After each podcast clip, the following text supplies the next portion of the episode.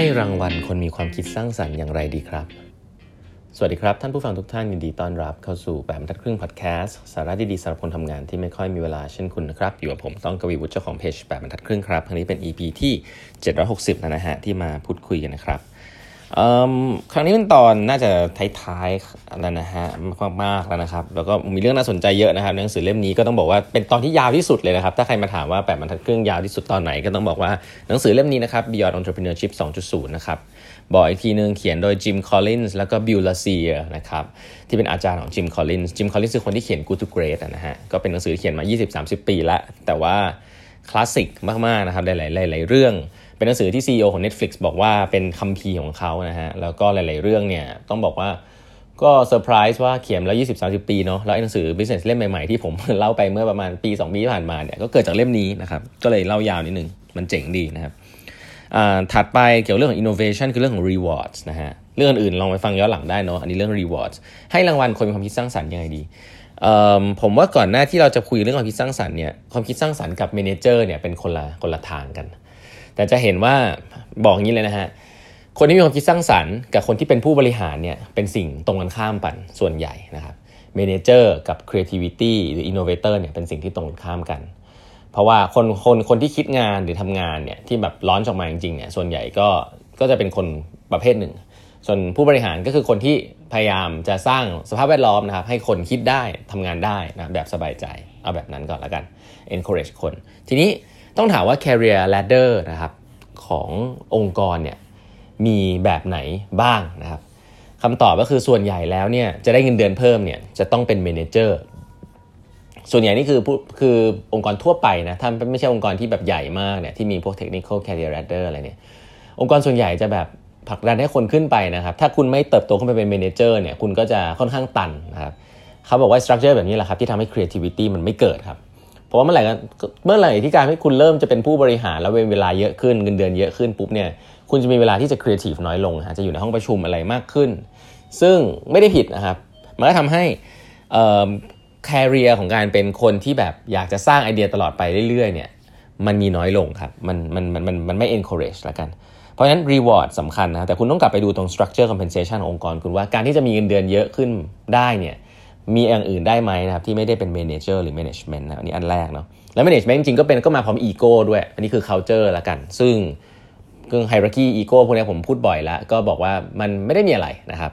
แต่ว่าก็หอมหวนนะทำให้บางทีคนที่ครีเอทีฟก็อยากจะได้กลายเป็นว่าองค์กรคุณก็มาพังเลย คนที่เขาทำงานเรื่อง creative innovation ได้ดีก็อยากจะเป็น manager พออยากเป็น manager ปุ๊บมาทั้งเงินมาทั้งชื่อเสียง ก็เลยไม่มีคนครีเอทีฟในองค์กรอะไรอย่างนี้ วิธีแก้คืออย่างนี้ฮะเขาบอกว่าให้ set measurable innovation goal นะครับ เช่น OKR หรืออะไรก็ได้ครับ เช่นพวกเปอร์เซ็นต์ revenue ก็ได้นะเปอร์เซ็นต์เขาบอกว่ามีการเซตที่หลาย ๆ องค์กรใช้กันคือเป็นเปอร์เซ็นต์ revenue ก็ได้นะครับ ว่าแต่ละปีอยากได้รายได้จากธุรกิจใหม่เนี่ยสักเท่าไหร่นะครับ แล้วก็จอสันนั่นจอสันเนี่ยใช้อันนี้เนาะมีหลาย ๆ คนเคยถามผม ผมต้องบอกว่าก็ที่ผมจำได้ที่มันชัด ๆ ก็คือน่าจะเป็นของ J&J มั้ง ก็ 5 ปีที่ผ่านมาต้องมี revenue ที่เกิดจาก product ใหม่ 50% 25%อะไรแบบนี้นะครับ แต่สิ่งที่สำคัญคือคุณแบ่งตังไปเลยครับ คุณแบ่งตังของ product ใหม่ พวกนี้ที่เป็นค่าเป็นกำไรหรือเป็นค่าใช้หรือเป็นเอ่อ royalty นะครับแบ่งไปเลยครับแบ่งคอมมิชชั่นไปให้กับคนที่เขาคิดเลยครับ กลุ่มคนก็ได้นะไม่ใช่คนคนเดียว เพราะว่ายากมากที่เป็นคนคนเดียวทำให้มันสำเร็จแต่แบ่งไปเลยครับเป็นโบนัสให้กับกลุ่มคนที่คุณต้องเลือกครับว่าคนพวกนี้เป็นคนที่ เป็นจุดตั้งต้นของไอเดีย ใช้คำนี้ก่อน จุดตั้งต้นของไอเดียคือคนกลุ่มนี้ ในองค์กรเนี่ยมีคนอยู่ 2 ประเภทนะครับคนประเภทแรกคนที่คิดไอเดียนะเป็นเริ่มตั้งต้นไอเดีย ตั้งไข่ไอเดียนะครับตอนที่คนยังไม่เชื่อ จนทำให้เขาเชื่อก็มีคนอีกกลุ่มหนึ่งซึ่งเวลามัน success แล้วนะฮะก็จะเริ่มมาต่อยอดนะฮะคอมเมนต์นู่นนี่นั่นนะครับแล้วก็ทำให้ตัวเองทุกคนแล้วก็ตัวเองรู้สึกว่าฉันเป็น part หนึ่งของไอเดียที่กำลังจะ success คนกลุ่มหลังเนี่ยไม่ต้องไป reward อะไรเยอะนะฮะเพราะว่าเก่งครับคนเด็ก MBA จะเก่งพวกนี้นะฮะคือเห็นอะไร success แล้วจะรีบวิ่งเข้าไปเร็วนะแก๊ง consult จะเป็นแบบนี้ แต่ถ้าเป็นคนที่เป็น innovator หรือคนที่เป็นครีเอทีฟเนี่ยช่วงแรกๆที่มันยังไม่ค่อย work คนยังไม่ค่อยเชื่อครับเขาจะยังทำอยู่ฮะเขาจะยังเขาโอเคกับความโดนโดนอะไรโดนมองว่าแบบเฮ้ยโง่หรือเปล่าอะไรเงี้ยคนพวกนั้นแหละครับที่คุณต้อง reward นะครับถ้าไอเดียนั้นมันเกิดเป็น success เนี่ยอย่าลืมกลับไป reward คนพวกนั้นนะครับหลายๆครั้งเนี่ยแย่ไปกันอีกฮะไอเดียพวกนี้มาจากคนหน้างานด้วยซ้ำแต่ว่ากลับคนที่ได้คนที่ได้ reward กลับเป็น management บางคนที่แบบไปเอาไอเดียเขาที่กำลัง success เนี่ยเอามาเอามาโบมา present ใหญ่ๆ อันนี้พลาดเลยนะครับ พวกคนที่เขาครีเอทีฟในองค์กรคุณเนี่ยส่วนใหญ่จะเป็นคนหน้างาน ไม่ได้เป็น manager เนี่ยอาจจะลาออกได้เลยนะฮะไอ้แบบนี้เนี่ยทำร้ายจิตใจมากระวังให้ดีนะครับ คนที่ present งานให้คุณเป็นคนสุดท้าย ถ้าคุณเป็นผู้บริหารระดับสูงเนี่ยเขาอาจจะไม่ได้เป็นคนคิดไอเดียนั้นก็ได้นะเขาอาจจะแค่พูดเก่งนะครับซึ่งเป็นนิสัยของ management ซึ่งไม่ได้ผิดนะฮะแต่คนที่มีความครีเอทีฟหรือ innovator เนี่ยเขาไม่ได้พูดเก่งฮะแต่เขา เขามีนิสัยบางอย่างนะครับเขาเห็นอะไรบางอย่างที่คนอื่นไม่เห็นอะไรแบบนี้คุณต้องการคนแบบนั้นแล้วกัน เพราะฉะนั้นการ reward innovators เนี่ยให้ reward ด้วย recognition คำชมอะไรก็ได้นะครับแต่สุดท้ายต้องมีตัวเงินฮะแล้วก็ต้อง quantify ออกมาว่าไอเดียเนี้ยใครเป็นคนเริ่มต้นนะครับแล้วก็แบ่งเงินก้อนหนึ่งหรือเป็นก้อนยาวๆก็ได้ให้กับคนเหล่านั้นนะครับไม่ได้เกี่ยวกับเรื่องโปรโมชั่นด้วยนะฮะโปรโมชั่นก็ดีแต่ว่าต้องมีเงินชัดเจนนะครับหนังสือเล่มนี้เขียนว่ามันมีเหตุผลอะไรในโลกไหมฮะว่า CFO จะต้องมีเงิน จะต้องได้เงินเยอะกว่าคนที่เป็น Creative Vice President of Finance เนี่ยได้เงินเดือนเยอะกว่า 3-4 เท่านะฮะ กับพวก Creative Designer ทำไมเป็นอย่างนั้น โลกนี้กลับตลปัดหนังสือไม่เขียนอย่างนี้ตั้งแต่ตอนยุคแบบ30 ปีที่แล้ว ผมว่าเออก็เจ๋งดีนะ เพราะว่า culture ของเรื่องการเงินอะไรพวกนี้มันก็ถาโถมเข้ามาเนาะทำให้คนแบบให้เงินเดือนผู้บริหารแบบแก๊ง CFO เนี่ยเยอะ ไม่ได้บอกว่าผิดนะครับ แต่ก็ต้องบอกว่า CFO เป็นคนควบคุมค่าใช้จ่ายนะครับเป็นคนดูแลค่าใช้จ่ายดูนั้นแต่ว่าไม่ได้เป็นคนคิดของใหม่นะเพราะฉะนั้นโลกนี้ยกนี้คุณคิดของใหม่ คุณกลับไปดู compensation structure คุณครับถ้าเกิดคนในสาย finance คุณเนี่ยที่จบอยู่ดังๆเนี่ยเงินเดือนเยอะกว่าคนสายที่เป็น creative 3 4 เท่า 2 3 เท่าเนี่ย